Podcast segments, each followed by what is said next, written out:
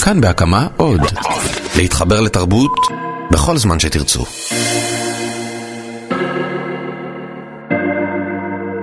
שלום, אני נועה לביא, ואתם מאזינים לפודקאסט עם מבטא. למה עם מבטא? כי כמו שאתם שומעים, יש לי מבטא, כמו לרוב האנשים שלא נולדו כאן, אלא הצטרפו בדרך. בואו נכיר. עליתי ארצה מאוקראינה ב-2005, כשהייתי בת 22. עיתונאית צעירה וציונית נלהבת, כל דבר הקסים אותי, כולל מרקם המבטאים ששמעתי סביבי. בהתחלה גרתי בירושלים. הרחוב היה בשבילי בית ספר למוזיקה של השפה העברית, אבל אז הגיעה המציאות. לא משנה כמה התקדמתי בלימודי שפה ובדיבור, כל הזמן קיבלתי ריקושטים בגלל המבטא. אנשים זרים היו עוברים לרוסית מיד אחרי ששמעו את המבטא שלי, ואף ישראלים, שאינם דוברי השפה, היו ממהרים להזכיר לי שוב ושוב את אותן הבדיחות. על וודקה, וקור, וסיביר. הייתה תקופה שנפגעתי מזה, ופשוט לא רציתי לדבר. הייתי חוזרת מהאולפן, עושה שיעורי בית ומנסה לדקלם טקסטים מול המראה. כל הזמן חיפשתי להשתפר. עבדתי על הגייה נכונה, כי המטרה שלי הייתה להשתלב כעיתונאית. לא רק ברוסית, אלא גם בעברית. ידעתי שזה לא יהיה קל, אבל למרות שהיה לי ניסיון מקצועי, הייתי צריכה להתחיל הכל מחדש. ובשפה החדשה. כחלק מהלמידה שלי שמעתי רדיו וראיתי הרבה תוכניות טלוויזיה. כן, בבקשה, יש כרטיס מועדון? לא. זה קופה אקספרס, אפשר עברת רק חמש מוצרים. גיליתי שמבטא רוסי אמנם מופיע בארץ נהדרת ובתוכניות סאטירה, אבל לא בכתבות ובטח שלא באולפני טלוויזיה. עברתי בין הערוצים, שמעתי אנשים מדברים אותו הדבר, בדיוק אותו הדבר. ערב טוב, שלום רב לכם. מקשיב יחד איתכם אה, לדברים נפתלי בנט. הממונה על מחוז ירושלים במשרד... כמו שבגין היה קורא... שופט בית המשפט העליון אליהו... הם חושדים שאנשי חוק... אנחנו חייבים לנהל את המאבק הזה. היום אנחנו מתחילים בראשונה מתוך ארבע תוכניות. על... אה, ודווקא באוטובוס בדרכי ללימודים שמעתי אין ספור מבטאים שונים של אותה השפה העברית. האמת, הופתעתי. איכשהו כל קיבוץ הגלויות שכולנו מתגאים בו כל כך נעלם לגמרי לטובת הדמות האשכנזית המפולשת הזאת שאנחנו רואים בטלוויזיה הישראלית, בכל הערוצים. למה? לאנשים שנראים קצת אחרת אין מה לומר? או שהם פשוט לא ראויים שיראו אותם ויקשיבו להם, והכל בגלל שהם חרדים מדי, או שחורים מדי, רוסים או אתיופים, או, לא עלינו, ערבים? אתה, אתה, יש לי חמיפתא אתה, יש לי מבטא. בדיוק כמו בשיר של מוטי גלעדי, גיליתי שהמבטא הזר, או השונה, ברוב המקרים מבדל, ואפילו סוג של מסגיר אותך בעיני אחרים, וגורם להם להלביש עליך את כל הסטריאוטיפים האפשריים. גם אם זה נושא חשוב ורלוונטי, יש מעט מאוד מחקרים בעניין. כאילו זה כבר מזמן לא אישיו בחברה הישראלית. אבל זה כן, מי כמוני יודעת. ואז נזכרתי בשני סיפורים מעולם העיתונות. טטיאנה הופמן, כתבת ועורכת רדיו וטלוויזיה, שהוכתרה כסמל ההצלחה הכי גדולה שמהגרת יכולה לאחל לעצמה, ונטשה מוזגוביה, עיתונאית מוכשרת, גם היא ניסתה את מזלה בחדשות ערוץ 2. שתי נשים עם מבטא ועם מזל שונה.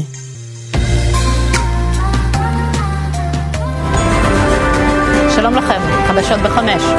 הבחירות מאחורינו, הרכבת הקואליציה לפנינו, ואני תוהה אם כמה מאלה שלא הלכו להצביע אתמול מצטערים היום. בגלל התוצאות, בכל מקרה, אה, זה היה מוזר אתמול בערב, בלי שום שמחה גדולה ענקית בשום מקום. אצל המאוכזבים כבר נשלפות הסכינים, והגמלאים מבולבלים. עכשיו, אחרי שהשיגו שבעה מושבים, הם צריכים להחליט מה הם חושבים בעניינים שוליים כמו גבולות המדינה למשל. בתחילת 2006 עלתה בערוץ 2 תוכנית האקטואליה חדשות בחמש, בהגשה זוגית של נטשה מוזגוביה ודני קושמרו.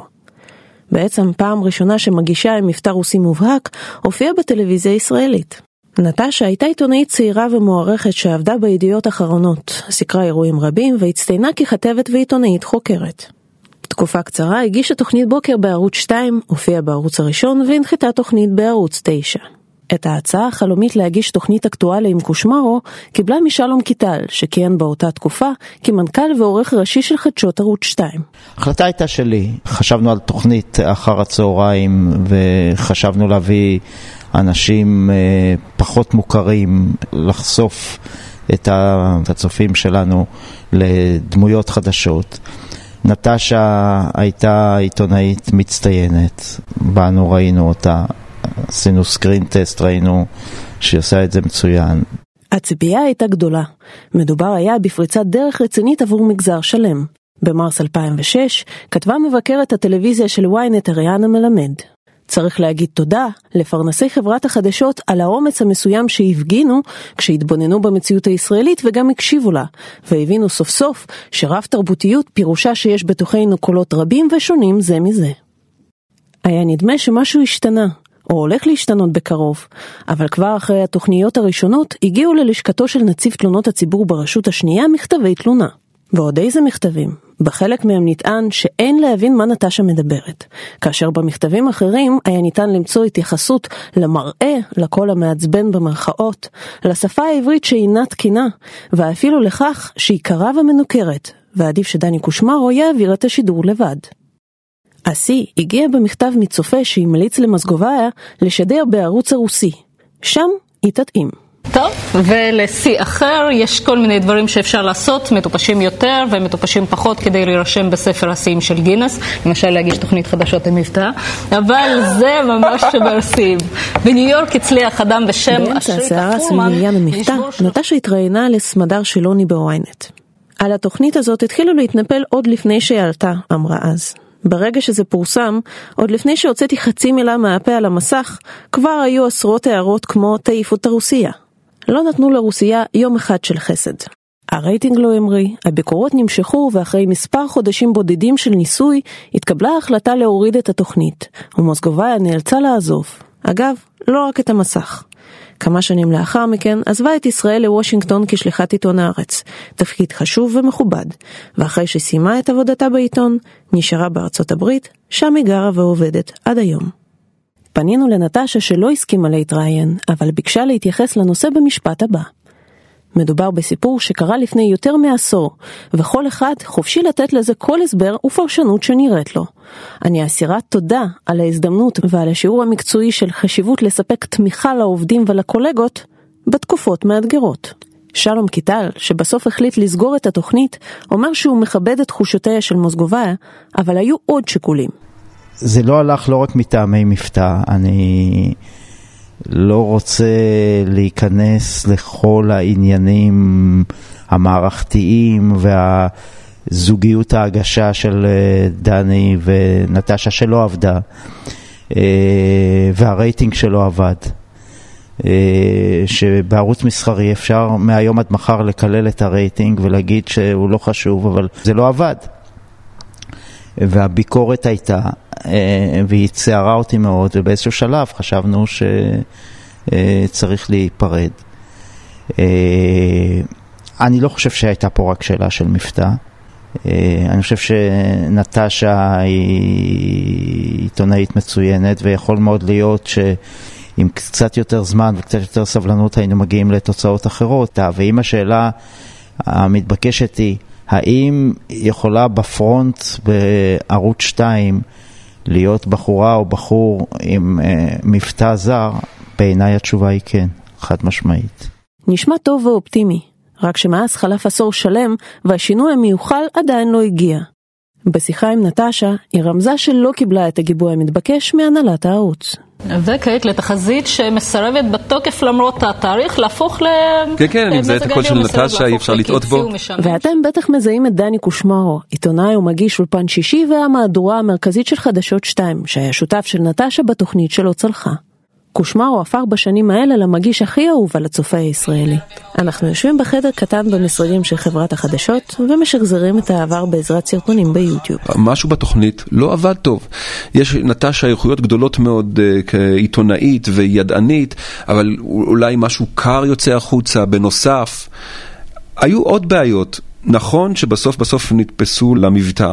אני אומר לך, לפי דעתי, היום ב- בישראל של 2016, אם את יושבת עכשיו עם מגיש ועושה תוכנית מהסוג הזה, והתוכנית עובדת והיא בסדר, אני לא חושב שהמבטא שלך יהווה עניין. יכול להיות ש... או אישיו, יכול להיות שאני מגזים, יכול להיות שאני טועה, זאת ההערכה שלי. אני חושב שהשיח הזה של uh, השבטים הוא רק של השנים האחרונות. אז אולי הוא הגיע מאוחר מדי. כי פעם היה שוב את הקונצנזוס שכולם צריכים להיות אותו דבר, כולם עם אותם שמות משפחה עבריים, וכולם צריכים לדבר אותה עברית בלי מבטא מרוקאי, או רוסי, או רומני, וכולנו ישראלים. כור ההיתוך. אז הגיעה ההבנה שיש הרבה שבטים וכל אחד מהם הוא טיפה אחר וזה בסדר גמור. ואני חושב, כן, אם אני הייתי אחראי חדשות שאת יכולה להגיש מהדורה, זאת אומרת, אני לא רואה בזה שום בעיה. אני הרבה פחות מתרשם מהמבטא שלך מאשר את, לפי דעתי. מילים שלך, דני, לאוזני מקבלי ההחלטות. כי אם המציאות הזאת באמת השתנתה, אז איפה כל החרדים, המזרחים, הרוסים, הערבים, האתיופים והצרפתים שנמצאים כאן? הרי עד היום אין בישראל מגיש או מגישה שחורגים מאוד מהמקובל, או שיש להם מבטא שיסלחו להם עליו, כמו שלא סלחו למסגוביה. נכון שיש את לוסי האריש ואת שיבל כרמי מנסור, שאגב, אין להם אפילו צל של מבטא. ולאחרונה הצטרפה למהדורת החדשות של הערוץ הראשון, מגישה דרוזית רדיר כמאל מריח, שעד היום הגישה בערבית, ורק עכשיו קיבלה הזדמנות להגיש חדשות גם בעברית. ועדיין, זה פורסם בתקשורת כאירוע יוצא דופן וחריג. עצוב, לא? אז זה מה שיש לנו להציג אחרי עשר שנים שעברו מאז שקטלו את מוסגוביה בשל היותה רוסייה מדי? היא גם לא פתחה את הדלת לתעשייה. כי אם זה אכן היה קורה, רבים וטובים היו נכנסים בעקבותיה, וזה לא המצב.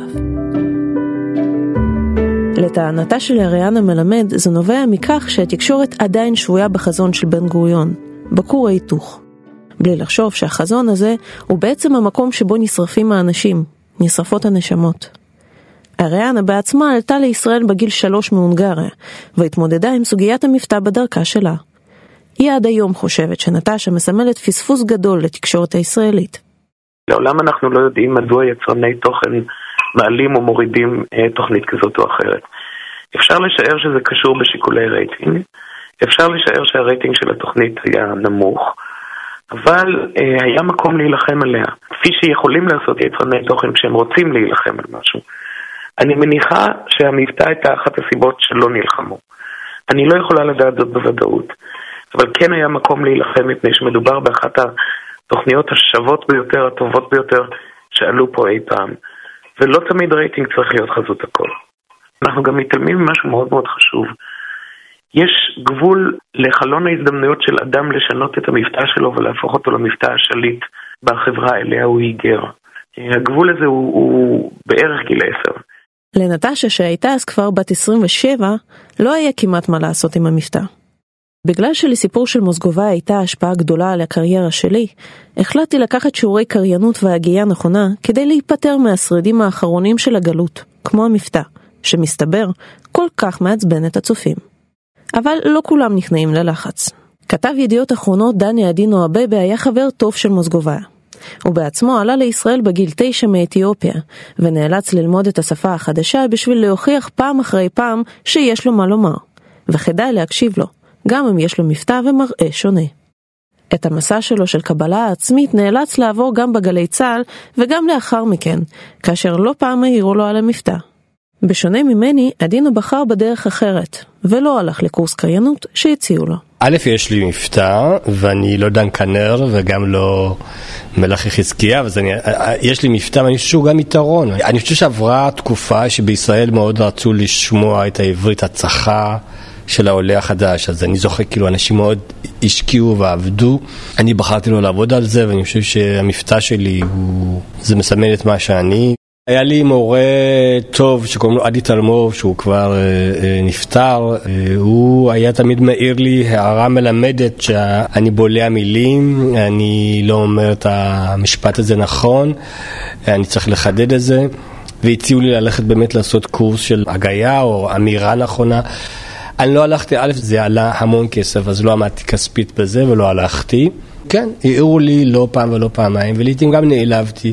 בדיעבד, אחרי הרבה שנים הבנתי שחבל שנעלבתי וחבל שגם נפגעתי מזה, כי אני חושב שזה מה שאני, זה המוצא שיש. אני מודע ל- ליכולות שלי ואני מודע למי אני.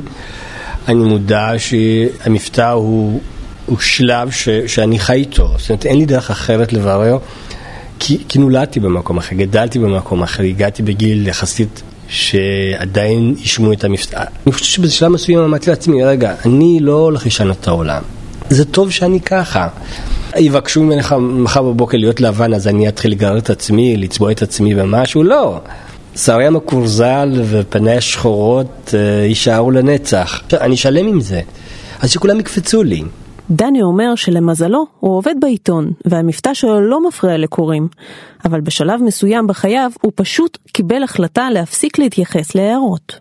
אבל אולי בעצם נטשה, שלא זכתה להזדמנות נוספת, ואפילו להגייה נכונה לשם המשפחה שלה, שכל אחד מבטא בצורה חופשית, מוזגוביה, מוזגוביה, כשקוראים לה מוזגוביה, פשוט הקדימה את זמנה?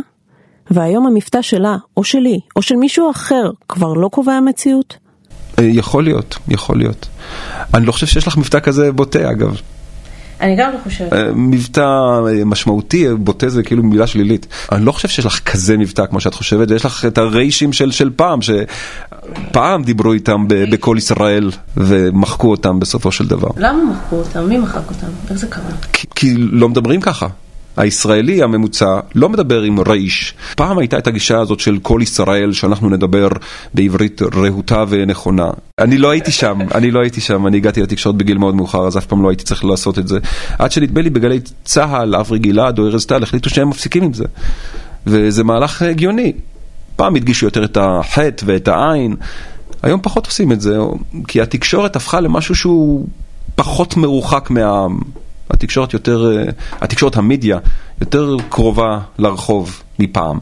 האמנם? קסניה סבטלובה, שלפני שהפכה לחברת כנסת עבדה בערוץ 9, ושנים רבות הצטיינה ככתבת לענייני ערבים, סיקרה אירועים בינלאומיים כגון מלחמת עיראק, מלחמת האזרחים בסוריה, שתי ההפיכות במצרים ועוד, מתארת את ניסיונה להתקבל לעבודה בתקשורת המיינסטרימית בעברית.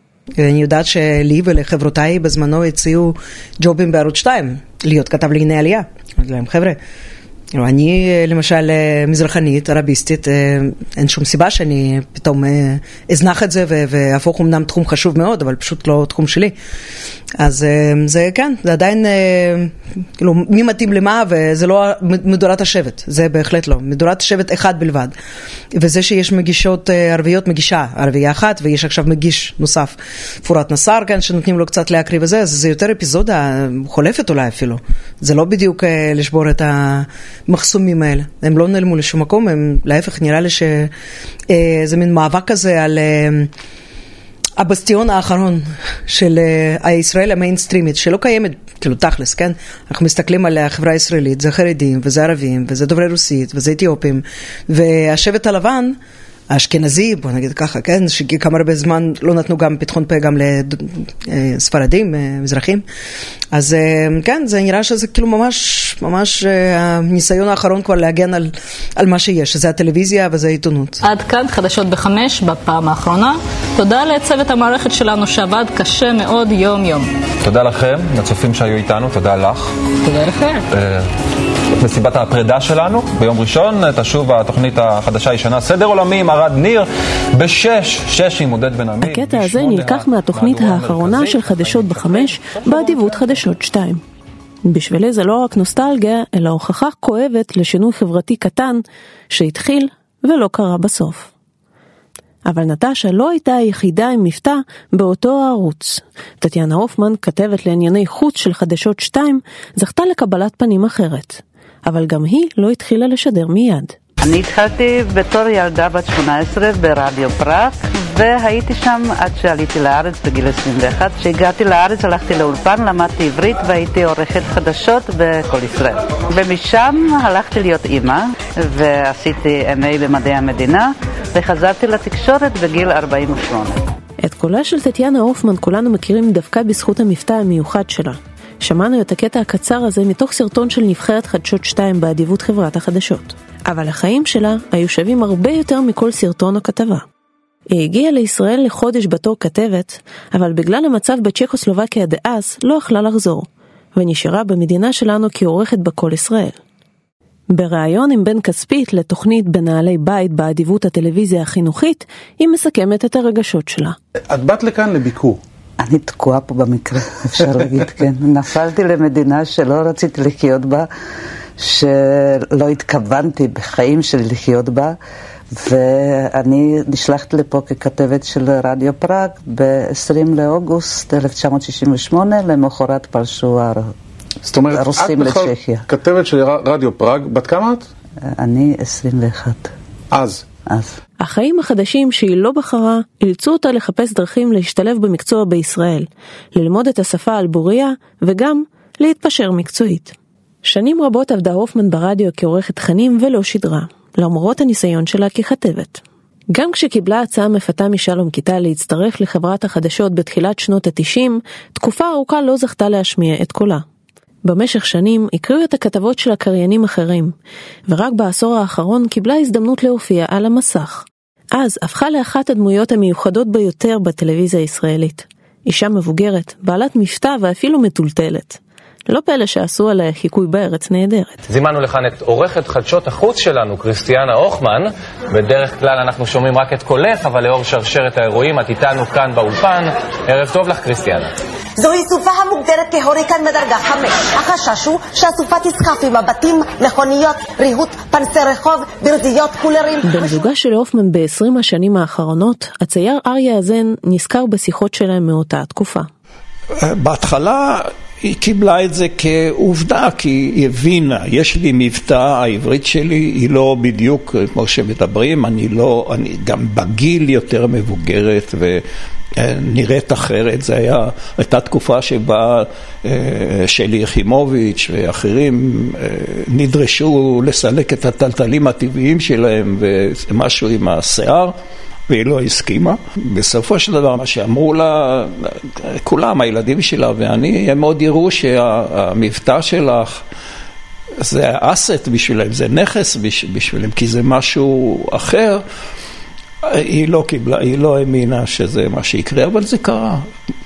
יש לשלום קיטל בזה חלק מאוד חשוב. טטיאנה הייתה רהוטה מאוד, הבינו לגמרי מה היא אומרת, הייתה, הייתה לה שפה עשירה. ואגב, סימן היכר זה בעיניי בסדר גמור. לכל אדם יש את הסימנים שמייחדים אותו, את הקול שלו, את המראה שלו, את הסגנון שלו, את הביטויים שהוא משתמש בהם, את התחומים שהוא שולט בהם, לעיתים את השקפת העולם שלו, זה בסדר גמור. היא בהחלט הייתה דמות טלוויזיונית חשובה בעיניי. אני חושב שבעתיד, כשיבואו ויגידו מבטא, יגידו אבל טטיאנה. אבל טטיאנה לחיוב, ואני חושב שזה יסייע. למרות הקריירה המפותחת, הופמן מעולם לא הרגישה בארץ בבית. כך היא כותבת בגיליון שירת המדע של מכון ויצמן, שפורסם בשנה האחרונה. על אף הקליטה המוצלחת, לא גדלתי בישראל. לא היה לי חינוך יהודי, לא הרגשתי שאני חלק. ההרגשה הזאת של זרות תלווה את טטיאנה עד סוף חייה. אריה הזן, בן זוגה של הופמן, היה שותף פעיל לחוויות המקצוע שלה, והיחיד שיכול להעיד בגוף ראשון כמה קשה היה לה להשלים עם המציאות הזאת, שבה היא לנצח תהיה שונה. היה לה קשה להאמין שהיא בכלל תוכל להשתלב בתור זרה לחלוטין, בתור לא ישראלית, עם, עם השפה. למרות שהיא השתכללה מאוד עם, ה, עם השפה, לא עם הדיקציה וה, והמבטא, אבל עברית היא דיברה עברית מעולה. עין, א', כל זה, והייתה צריכה לנקד לעצמה, גם כן בצורה, כמו כתב שלה, היא תמיד הביאה את מה שהיא כותבת אליי, שאני אעשה הגהה ראשונה, והיא ידעה לכתוב. הופמן עשתה הרבה רעיונות חשובים וליוותה ראשי ממשלה בנסיעות שלהם לחו"ל, אבל חלמה לעשות דברים גדולים באמת, כמו תוכנית 60 מינס בערוץ CBS. האם טטיאנה הגדירה את חייה המקצועיים כהצלחה? היה איזשהו תסכול, אני לא יודע אם לקרוא לזה תסכול, אולי אכזבה, שהיא התקדמה רק על לאן שהיא הגיעה, ובסופו של דבר החליטה שזהו, היא לא, היא חיפשה אתגרים מקצועיים בתוך הזה, וזו תחנה מקצועית, היא הבינה שזה פרטי ומסחרי. היא השלימה עם זה? היא השלימה בלית ברירה. היא השלימה עם זה מעשית, בפנים, לא חושב שהיא השלימה עם שום דבר פה. היא התפשרה במובן הזה שהיא חיה פה. הדירה של הזן בסמטה הירושלמית נראית כמו מוזיאון של הופמן. על הקירות, עבודות שלו וגם כמה תמונות מאוד ריאליסטיות של טטיאנה. אחת מהן הייתה אמורה להיות מתנת יום הולדת לזוגתו, הפתעה שלא הספיק להעניק. תמונות בטלפון, כתבות גזורות מהעיתון, תצלומים ישנים, יש תחושה שהיא רק יצאה לרגע, ותכף תשוב. אני הייתי נוכח במשך עשרים שנה בכל מקום, בקניונים, שהייתי הולך איתה לקניות, בשוק. נסענו במונית, אה, אני יודע, לשדה תעופה או משהו, ואנחנו מדברים, והנהג מסתכל בנו, אומר, טטיאנה, טטיאנה, זיהו את הקול שלה בכל מקום. יש לי כאן איזשהו סוג של צליל של קול שמאוד קל לזהות אותו. זה לא רוסי וזה לא אנגלוסקסי וזה לא הונגרי, זה משהו בלתי מוגדר. קשה לחשוב על האישה הזאת בזמן עבר, וקשה עוד יותר לשמוע את תחושת ההחמצה שמדי פעם בורחת לה בין המילים. בזמן שסיפורה של הופמן נתפס כהצלחה מקצועית והמבטא שלה קיבל אות של סימן היכר גם מהצופים וגם מאנשי מקצוע, סיפורה של מוסגוביה הגדיר מין קו אדום שממנו אין לחרוג. כשרק עליתי, סיפרו לי שהדור הראשון תמיד משלם את המחיר הכבד, ורק לדור השני יש סיכוי להשתלב בחברה הישראלית שאוהבת עליות, אבל לא כל כך אוהבת עולים.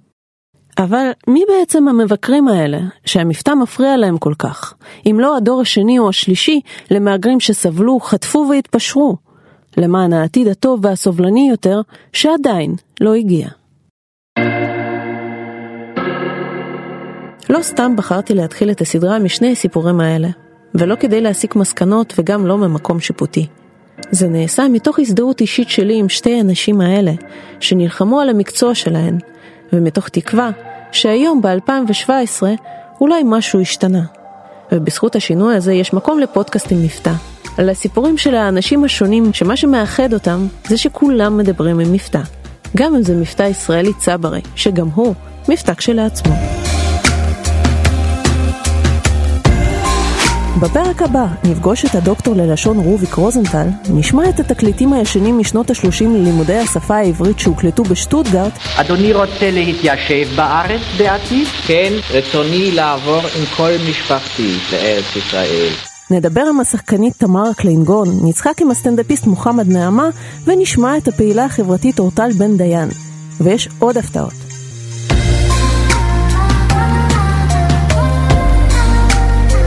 עבדו איתי על התוכנית אייל שינדלר, רום אטיק, אסף רפפורט, גול פינטו ורועי כץ. כאן נועה לביא, וזה היה פודקאסט עם מבטא. נשתמע.